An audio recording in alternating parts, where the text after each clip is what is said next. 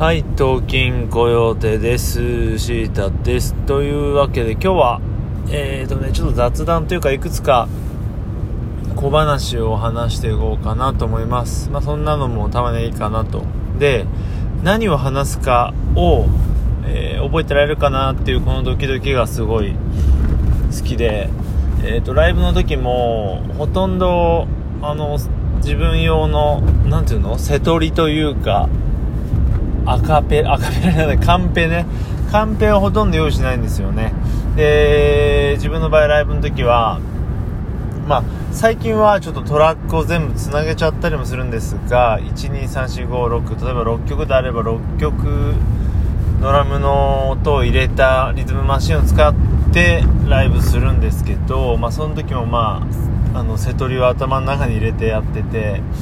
ねまあ、別に記憶力がいいとかそういうことじゃないんだけどなんかねそこら辺のドキドキが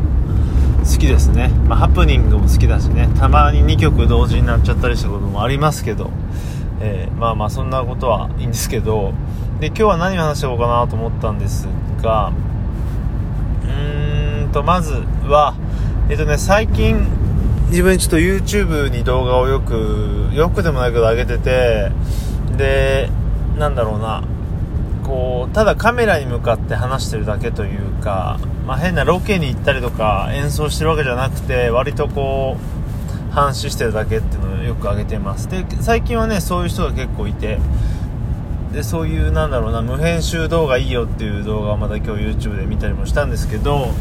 ま、やってます、まあ、楽です確かに、えー途中ねなんか交換を入れたりとかしない。カットしたりしないで。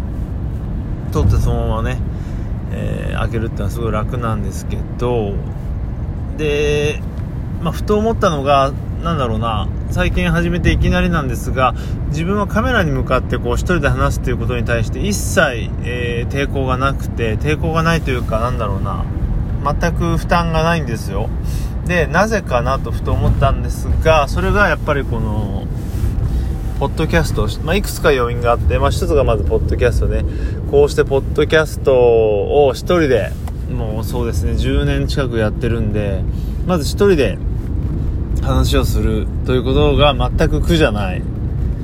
ていうのはあります。でそれとですねえーあとどっから話そうかな。あと一人喋りというものが自分の中でちょっとグレーグレードアップとかしていうかちょっとなんだろうなアップデートされたことがあってそれは菊池成吉さんの、えー、とニコニコのチャンネルですね。に入っていると見れる動画として、まあ、最近どうだろうな俺最今今はどうだろう。入ってなかったかな。ちょっと入ったりのがちょっと分かんなくなってきちゃったんですけど菊池カメラっていうのがあってそれは菊池さんがハンディカムのカメラを持ってで、まあ、自撮りしたりとか自分のあの見てる風景を撮るんですね。でそこでカメラに向かって話す菊池さんを見て完全にあこういうことだなとちょっと分かってあのより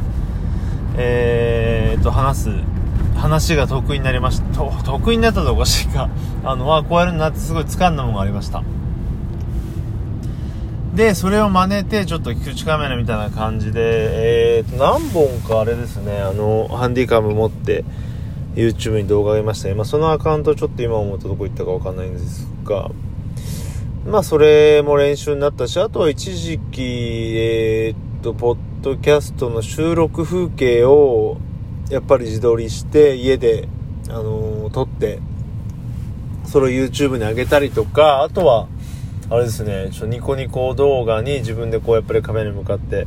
自分の曲の解説とかする動画を上げたりとかしててあのー結構いろいろそんなことをしてたんですよね。でプラスでまあ最近は弾き語りもしたりとかしてるしなんというか、うん、そんな感じでいろいろやってきたんでできちゃできちゃったなっていうのがあります割と。で本当に最近よく思うのがあの音楽を始めたのすごい遅くて本当に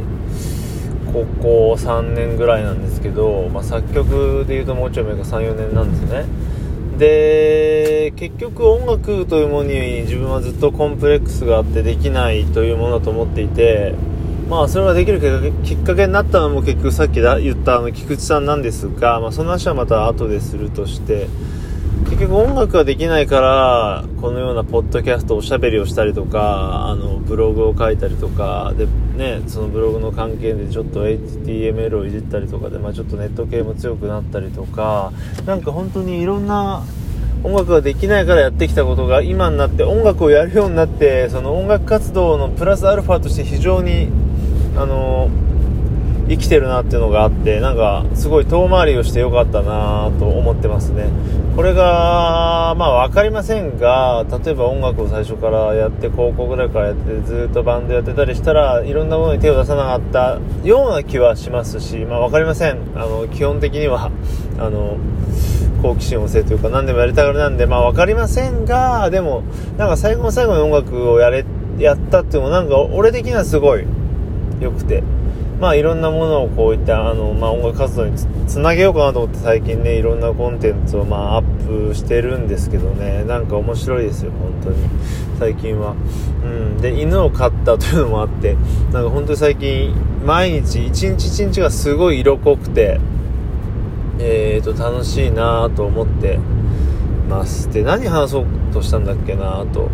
もう6分か。ここでやめてもいいなちょっと。まあ6分も話したんで今日はこれの話にしておきます。でまたえーと次回用にねもう1本ぐらい撮ろうかなと思いますんで。えーととりあえず今日は、えー、自分がなんか一人喋りを習得してきた今までの流れみたいなのを話しました。ではまた。さよなら。